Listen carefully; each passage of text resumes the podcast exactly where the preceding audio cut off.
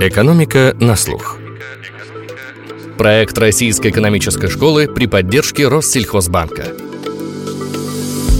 Добрый день. Это подкаст «Экономика на слух». С вами Михаил Аверченко. Сегодня мы будем говорить о ресурсозависимых экономиках. Природные богатства не зря называют именно так. Кажется, что если природа щедро одарила страну, то ее жителям не о чем особо беспокоиться. Они будут жить припеваючи. В реальности же обратная картина наблюдается так часто, что это нельзя считать совпадением. Реально ли сырьевое проклятие? Почему над одними странами оно давлеет, а другим не мешает развиваться? Помогает ли диверсификация экономики избавиться от этого проклятия или без нее можно обойтись? Все эти вопросы актуальны для России, но встают далеко не только перед ней. Можно ли чему-то научиться на чужом опыте, или страна, как ребенок, способна учиться только на своих ошибках, сколь бы дорогими они ни были? Об этом мы поговорим с профессором Российской экономической школы Герхардом Тевсом и специальным гостем подкаста, главным советником гендиректора Российского энергетического агентства Владимиром Дребенцовым. Герхард, вы специализируетесь на изучении сырьевых экономик. Экономисты часто выделяют их в отдельный тип. А что в них такого особенного? И чем они отличаются от экономик, которые не считаются зависимыми от добычи природных ресурсов? Я бы хотел отметить два момента. Во-первых, если у страны много природных ресурсов, то про нее сразу интуитивно начинаешь думать. О, у этой страны все должно быть особенно хорошо. Вспоминаются книги Джека Лондона, где люди во времена золотой лихорадки подростки отправляются на поиски, становятся богатыми и счастливыми. Эта идея переносится на уровень страны, и кажется, что если у нее есть доступ к ограниченным ресурсам, это позволит сделать ее жителей более счастливыми, разделив между ними это богатство. Второй момент. К сожалению, как поняли экономисты в последние лет 20, над такими странами давлеет сырьевое проклятие. Как следует из названия, экономисты парадоксальным образом увидели на основании данных, что существует такая эмпирическая связь. Чем больше у страны природных ресурсов, тем меньше темпа экономического роста в долгосрочной перспективе. То есть в богатых сырьем странах ВВП растет медленнее, чем в странах, у которых его мало. Очевидные примеры здесь Швейцария и Япония, у которых нет полезных ископаемых, но которые смогли построить высокоразвитые и богатые экономики. А наиболее разительный пример с другой стороны — это, конечно, Венесуэла. Да, если брать самый яркий пример сырьевого сырьевого проклятия, а мы можем найти множество таковых в Африке, Латинской Америке, некоторые в Азии, то наиболее очевидный пример последнего времени — это действительно Венесуэла. Потому что Венесуэла была одним из основателей ОПЕК, она была зачинателем движения по передаче прав собственности на природные ресурсы от иностранных добывающих компаний самим странам, и поначалу у нее все шло хорошо, потому что она зарабатывала на нефтедобыче. Но за последние 20 лет по причинам, которые мы можем обсудить отдельно, параллельно страна пришла в полный упадок. ВВП на душу населения упал до уровня, наблюдавшегося после Второй мировой войны. Но сырьевое проклятие действует не во всех случаях. Есть и хорошие примеры. Типичный из них — Норвегия, которая процветает благодаря нефти, но также африканские страны, скажем, Ботсвана, которой очень помогли алмазы. Обычно богатые сырьевыми ресурсами страны разделяют на две большие группы. С одной стороны, Норвегия, Канада, Австралия, которые считаются развитыми странами. С другой — Россия, Венесуэла и другие развивающиеся страны. В чем же основное различие между этими двумя группами стран? Почему одним природное богатство идет во благо, а другие страдают от этого самого сырьевого проклятия? Установив обратную зависимость между зависимостью страны от природных ресурсов, то есть сколько у нее сырья относительно экспорта или ВВП, и темпами экономического роста в долгосрочной перспективе, экономисты стали смотреть, что, возможно, есть группа стран, страдающих от изобилия ресурсов, и другая, которая пользуется ими с выгодой. И они ввели определение «политическое сырьевое проклятие» или «условное сырьевое проклятие». Смысл в следующем. Если большие запасы полезных ископаемых открывают открываются на том этапе развития страны, когда в ней уже сформировались сильные институты, есть верховенство права, длительная история обеспечения прав собственности, тогда природные ресурсы принесут пользу и ей, и рядовому гражданину этой страны. Если же их находят, когда страна слишком молода, в ней не гарантированы права собственности, нет сильных институтов, тогда доступ к слишком большому количеству ресурсов может отрицательно сказаться на ее развитии. Можно представить это в виде такого примера. Два человека разного возраста получают много денег. Одному 40 лет, он уже зрелый, разбирается в жизни, и такой человек получает миллион долларов. Он, вероятно, потратит какие-то деньги, но, наверное, также инвестирует, поделится с родителями, потратит на детей и так далее. То есть повысит среднее качество жизни не только в краткосрочной, но и в долгосрочной перспективе. И сравните это с ситуацией, когда миллион долларов достанется 13-летнему подростку. Можно предположить, что его решения в плане инвестирования этих средств будут не такими зрелыми. Вероятно, он потратит часть денег впустую, на сладости. А если ему 16 или 17, возможно, на алкоголь и сигареты. То есть инвестиционные решения более молодого и менее зрелого человека будут в меньшей степени ориентированы на долгосрочное развитие. Вот такую аналогию мне нравится проводить с развивающимися и развитыми странами, у которых оказалось много природных ресурсов. Прекрасный пример. Но что же тогда делать 13 или 16-летним странам? Просто ждать, когда они станут более зрелыми? Или повести себя по-другому и быстрее преодолеть этот разрыв, решив действовать как взрослый человек? Это очень важный вопрос, и я не уверен, что могу дать на него ответ. Если бы мог, думаю, у нас бы не было таких проблем. Прежде всего, к сожалению, когда страна находит полезные ископаемые, политическое давление заняться их добычей и как-то их использовать использовать будет очень сильным. Если вы предлагаете подождать 5-10 лет, пока страна созреет до того, чтобы грамотно распорядиться этими ресурсами, проблема будет в том, что граждане не позволят правительству откладывать их добычу на неопределенное время. Они скажут, у нас много нефти, добудьте ее и поделитесь с нами. К сожалению, насколько я знаю, нет ни одного примера, когда страна, открыв значительные запасы ресурсов, сознательно откладывала их разработку, ибо политическое давление давление слишком велико. Но есть несколько вещей, которые можно сделать. И позвольте привести один отличный пример. Это пример Ботсваны. После Второй мировой войны она получила независимость от Южной Африки. Поначалу она была фактически монархией, и ей повезло. Народу Ботсваны повезло. Почему? Потому что монарх очень заботился о народе. Она стала независимой страной, были найдены огромные залежи алмазов, и, к счастью, если вспоминать мой пример, у нее оказался такой зрелый отец или дед, который позаботился о ребенке, получившем много денег. Он советовал ребенку, что с ним делать, и народ его послушался. И сейчас ВВП на душу населения в Ботсване, которое расположено в Южной Африке, выше, чем в Беларуси. Она извлекла огромную пользу из этих алмазов и продолжает извлекать. Значительная часть денег была направлена на образование, повышение качества школьного обучения, инфраструктуры, больницы. И все это, конечно, принесло пользу населению.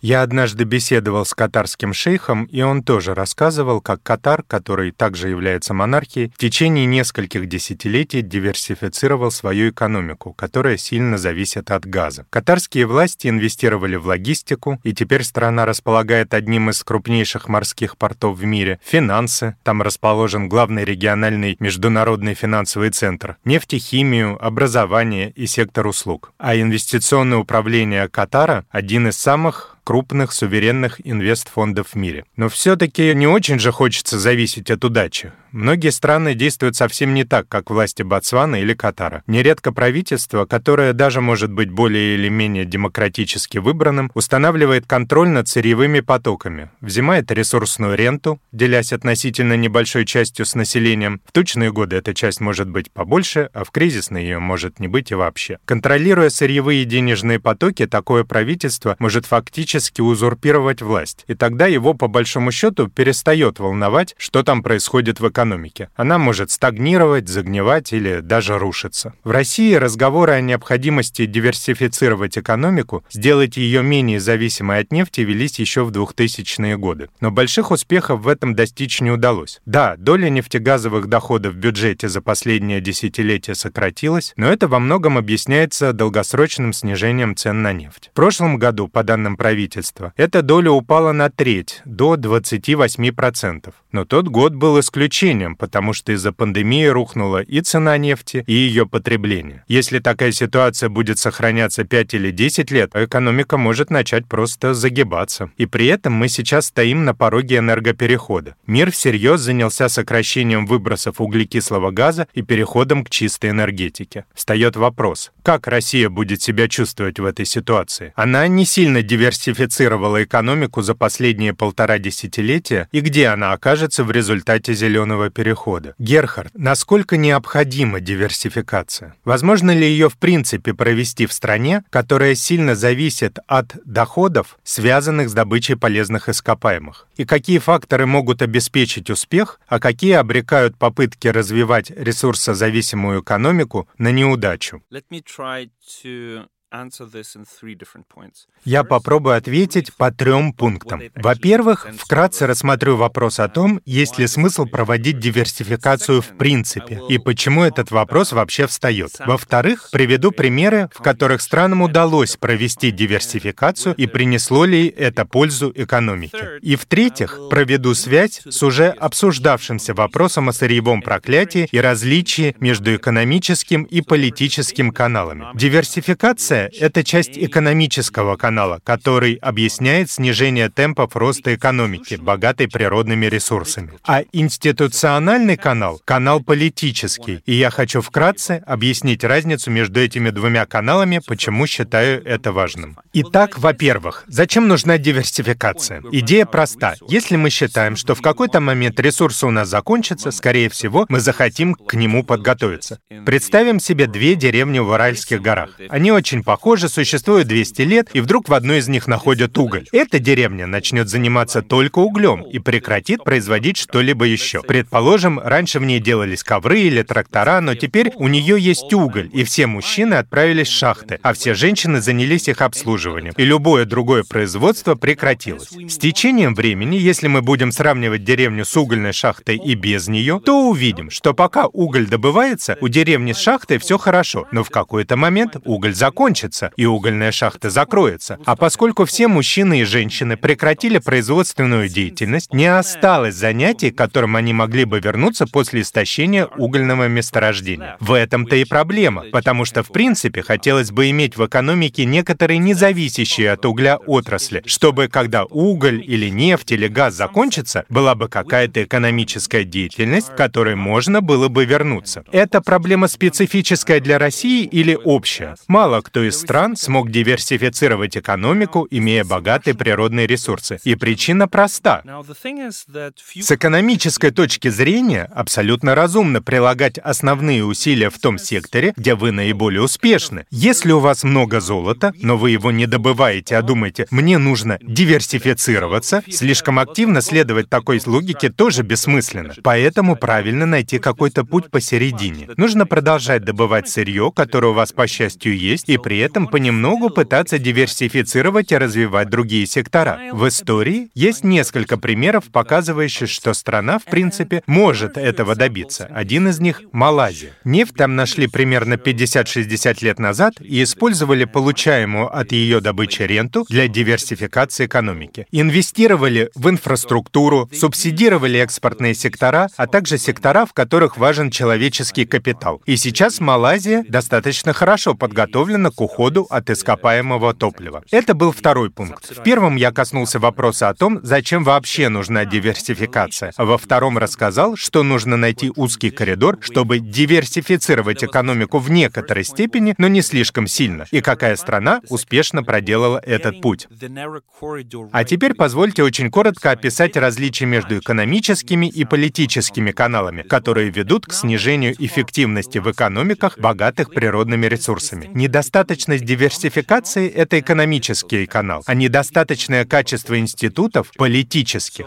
Из всего, что мы на данный момент понимаем, следует, что важность экономического канала в контексте сырьевого проклятия достаточно ограничена. Даже если вы не диверсифицируете экономику, но гарантируете эффективную работу сильных институтов, обеспечение прав собственности, у вас в целом все будет в порядке. Вы немного потеряете в темпах роста, но то, что случилось в Венесуэле, если к ней вернуться, стало следствием нарушения прав собственности, а не недостаточной диверсификации. Есть страны, которые не провели успешной диверсификации, но обеспечили соблюдение прав собственности, и дела у них идут хорошо.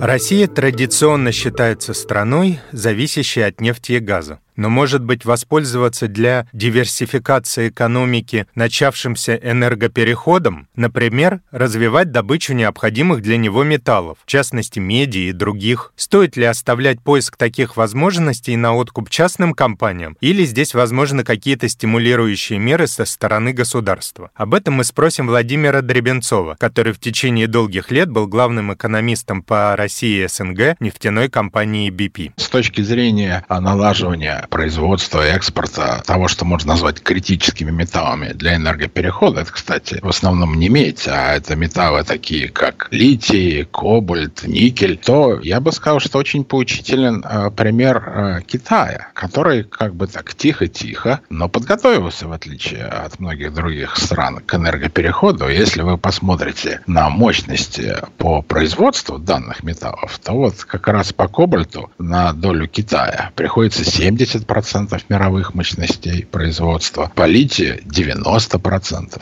То есть, понимаете, и даже по никелю почти 40%. И редкоземельные металлы тоже практически все там в Китае. Да, ну про это я не говорю, да, они там просто и природа на территории Китая сосредоточена. Но я именно говорю о том, что Китай развивал, причем не только на своей территории, а и за рубежом. То есть Китай как раз готовился к энергопереходу. И не зря поэтому на его долю приходится примерно 60% выпуска только ветровых турбин или фотовольтайки для солнечной электрогенерации. И даже, между прочим, 60% электромобилей. То есть вот Китай совершенно явно сделал ставку на энергопереход. И, кстати, мне кажется, что это одна из важных причин, по которой энергопереход случится, чтобы о нем кто не думал потому что для Китая это важная цель, которая помогает ему достичь энергообеспеченности, самообеспеченности, которая позволяет ему укрепить мировое лидерство. Я вам только что назвал цифры, которые этом свидетельствуют. Поэтому энергопереход, вот у нас в стране почему-то до сих пор даже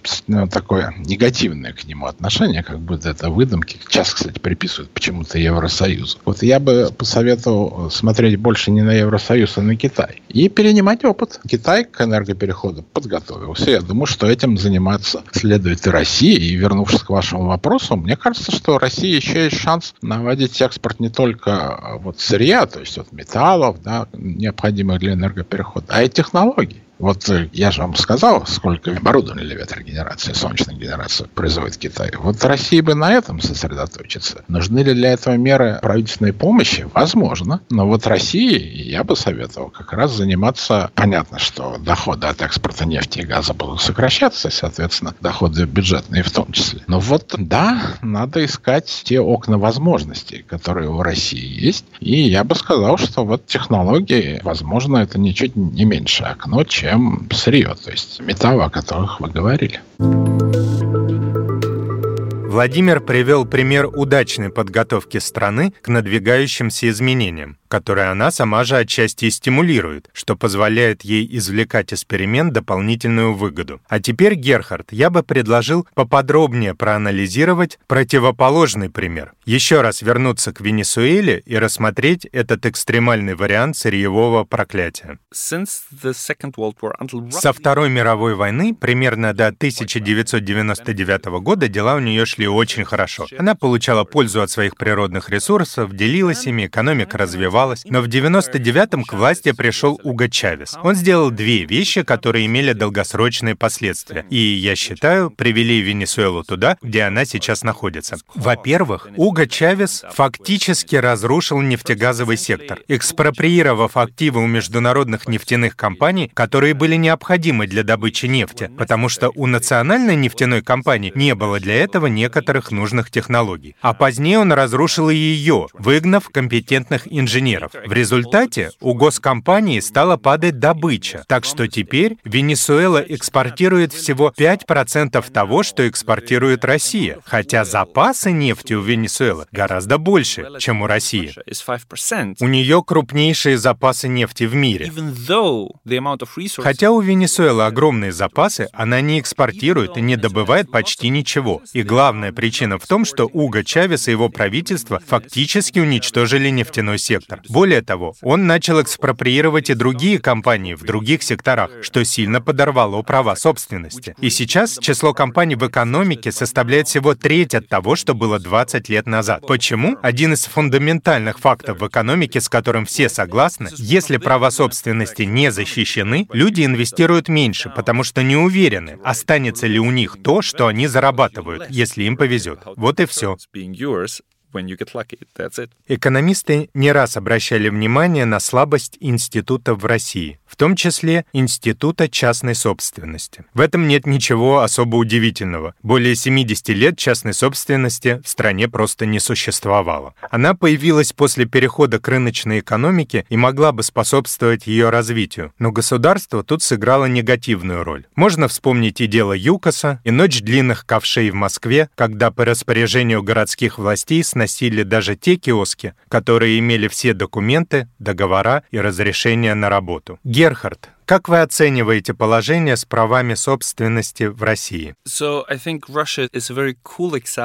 Россия — отличный пример очень интересной ситуации. Обеспечение прав собственности здесь различается в зависимости от сектора и страны происхождения компании. Можно увидеть по тому, как составляются контракты между иностранными нефтяными компаниями и Россией, что эти компании не боятся экспроприации. Они доверяют правительству, и правительство весьма успешно вы выстроила свою репутацию. То есть в нефтяном секторе с иностранными компаниями дела обстоят хорошо. Но с российскими компаниями ситуация несколько иная. У российских компаний по тем или иным причинам, как мне кажется, нет такого же доверия к правительству, учитывая его действия в прошлом. Один из примеров таких действий — тот, что вы привели, а именно ЮКОС. Два экономиста, это один из известнейших российских экономистов Константин Сонин и его соавтор, показали в своей работе, что национализация или поглощение поглощение ЮКОСа оказало воздействие и на компании, никак с ЮКОСом не связаны. Цены акций компаний, которые никак не были с ним связаны, упали, когда началось дело ЮКОСа. Почему это произошло? Экономическое обоснование легко увязывается с тем, о чем я только что говорил. Текущая стоимость компаний определяется на основании дисконтированного денежного потока в будущем. Если подрываются права собственности, вы уже не можете быть уверены в том, будет ли этот будущий денежный денежный поток вашим или чем-то еще. Следовательно, это приведет к падению цены акций компании. К сожалению, свидетельство такого влияния есть. Оказало ли это долгосрочный эффект на российскую экономику, показать эмпирически очень сложно. Это очень вероятно, но очень сложно показать эмпирически.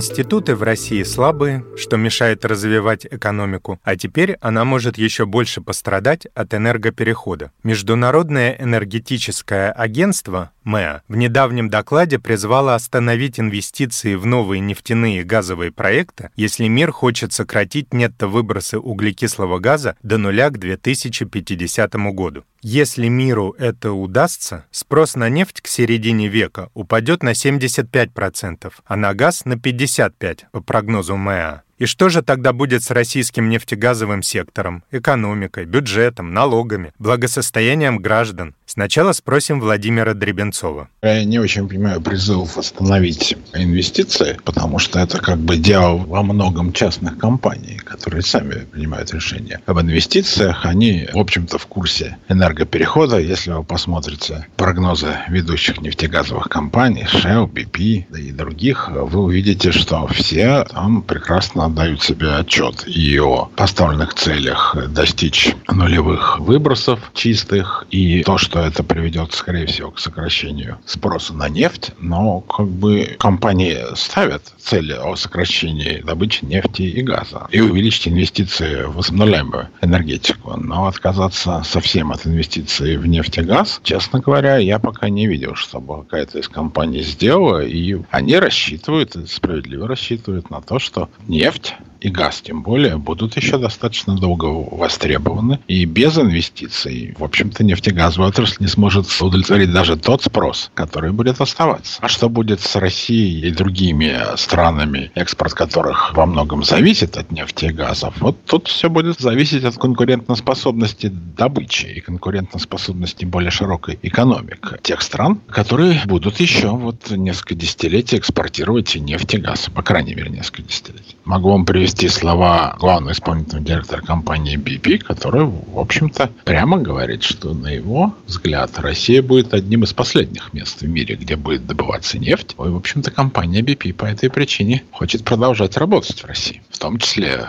в добыче нефти. То есть э, благодаря эффективности нашей добычи, да? Да, ну, так повезло. Ну, в общем, с нефтью достаточно повезло, с газом. В общем-то, России повезло так же, как Саудовской Аравии с нефтью, потому что дешевле газа, чем в России, особенно синоманского газа, трудно найти. Есть, конечно, места, но, в общем, такие объемы дешевого газа, это, в общем-то, природа подарила России. А на газ спрос будет, в общем-то, выглядеть лучше, чем на нефть по ожиданиям. Потому что если возьмете любые прогнозы, видно, что спрос на газ еще будет как бы сокращаться медленнее, если будет сокращаться, чем спрос на нефть, потому что газ будет еще достаточно долго востребован как энергоресурс, поддерживающий развитие возобновляемой энергетики, которую никто не отрицает, но просто из-за еще не разработанности в достаточной мере коммерческих способов сохранения электроэнергии, выработанных на зеленых электростанциях, ну и ограничениях инвестиций, в общем-то, электроэнергия, выработанная на газовых станциях, по всем прогнозам, которые мне известны, будет еще достаточно долго оставаться и будет даже расти какое-то время. Как вам кажется, достаточно ли самим российским нефтегазовым компаниям готовиться к энергопереходу и, возможно, диверсифицировать свои стратегии и активы? И тогда они смогут давать больше налоговых доходов в бюджет от новых видов деятельности. Должно ли как-то правительство участвовать в этом или каким-то другим способом готовиться к возможному снижению поступлений доходов от нефти и газа и, может быть, увеличению доходов от других видов деятельности, на которые могут перейти компании? Ну, я думаю, компании российские нефтегазовые тоже прекрасно в курсе начавшегося энергоперехода и к нему готовятся. Все, посмотрите, что сейчас в данное время, например, делает компания «Лукойл», вы увидите и появление отдела, занимающегося возобновляемыми энергоресурсами, да, и цели по сокращению выбросов, и в оценку инвестиционных проектов этой компании уже некоторое время входит теневая углеродная цена. И вот тут я бы сказал, вот это именно то, где правительство может сыграть основную роль. А для развития возобновляемой электроэнергетики, для изменения топливно-энергетического баланса России в направлении сокращения выбросов, конечно, нужна углеродная цена. Вот сейчас разрабатывается закон об обязательной отчетности по выбросам, но там система торговли углеродными квотами, она еще остается добровольной. Мне кажется, что России, правительство России придется задуматься о том, что если Россия хочет встраиваться в энергопереход, как это делают и другие страны, то со временем придется согласиться на то, что цена углеродная, то есть цена выбросов, должна стать обязательной. Без этого скорость развития альтернативной энергетики или вот вы говорите альтернативных источников экспорта, например, водорода, она будет медленнее. Россия уже поставила да, себе цель завоевать 20%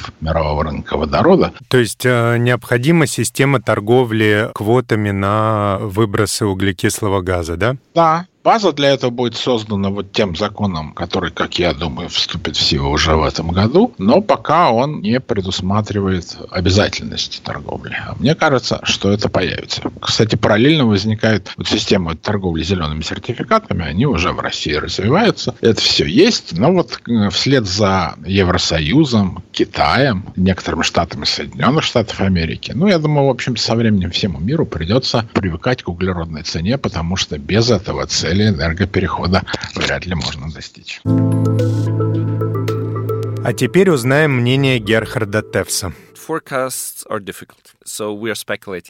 Делать прогнозы сложно, поэтому здесь мы будем строить предположения. Но если представить себе, что мир действительно уходит от ископаемого топлива, сокращение спроса на нефть приведет к снижению ее цены, и это автоматически, механически повлияет на российский бюджет. Теперь допустим, что доходы бюджета формируются за счет налогообложения добычи ископаемого топлива и из других источников.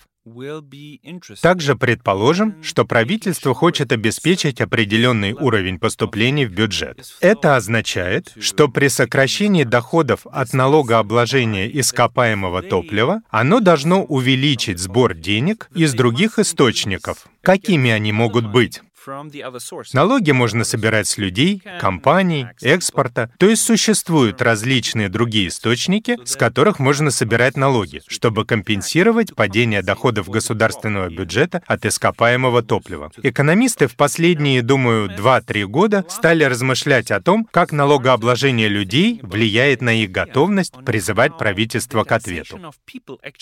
Что это значит? Давайте посмотрим на это следующим образом и возьмем в качестве крайнего этого случая правительство, которое все деньги получает от добычи алмазов или нефти. В этом случае вы, а, надо полагать, не имеете представления о том, сколько именно денег оно получает, потому что не ощущаете этого. Скорее всего, вы даже не знаете, сколько именно нефти и алмазов добывается. И, следовательно, б, вы можете думать, это, в общем-то, и не мои деньги, они чьи-то. Особенно в случае с Россией, где эти ресурсы добываются на Дальнем Востоке или Крайнем Севере. Поэтому вы можете думать, это не мои деньги, я не знаю, сколько сколько их, так что пусть они делают с ними, что хотят.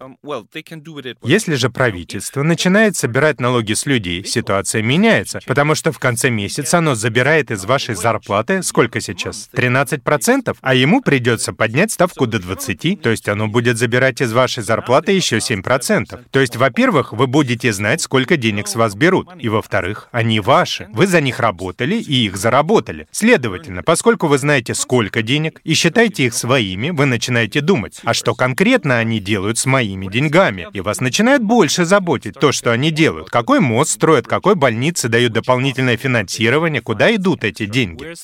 Одно из последних исследований на эту тему, опубликованное в прошлом году экономистами Лондонской школы экономики, показало, если случайным образом брать с людей больше налогов в одной части города и не брать в другой, то люди, которые платят больше, начинают активнее участвовать в жизни города и больше требовать от властей, чем люди из других других районов того же самого города, с которых не берут больше налогов. Подведем итог. Если мы движемся в будущее, свободное от ископаемого топлива, богатые им страны будут получать от него меньше денег, и им придется больше полагаться на другие источники доходов бюджета. В том числе брать налоги с людей напрямую. И если они начнут это делать, то люди станут активнее интересоваться тем, что происходит с их деньгами. И это изменит условия взаимодействия между правительством и обществом Because it will change how the government and the people are going to interact with each other. Богатства, которыми природа наделила страну, могут стать для нее и благом, и проклятием. Если стране, обнаружившей значительные запасы полезных ископаемых, не посчастливилось иметь сильные политические институты, власть имущие могут взять денежные потоки, которые генерирует разработка природных ресурсов, под свой контроль. Это обречет экономику на медленное угасание, а то и на полномасштабное разрушение. И это означает, что такая страна просто еще ребенок Будем же вести себя как взрослые, а не как подростки, которым неожиданно подфартило. Это был подкаст «Экономика на слух». Слушайте нас на всех цифровых платформах, следите за анонсами в соцсетях Российской экономической школы и читайте тезисы на портале guru.nes.ru.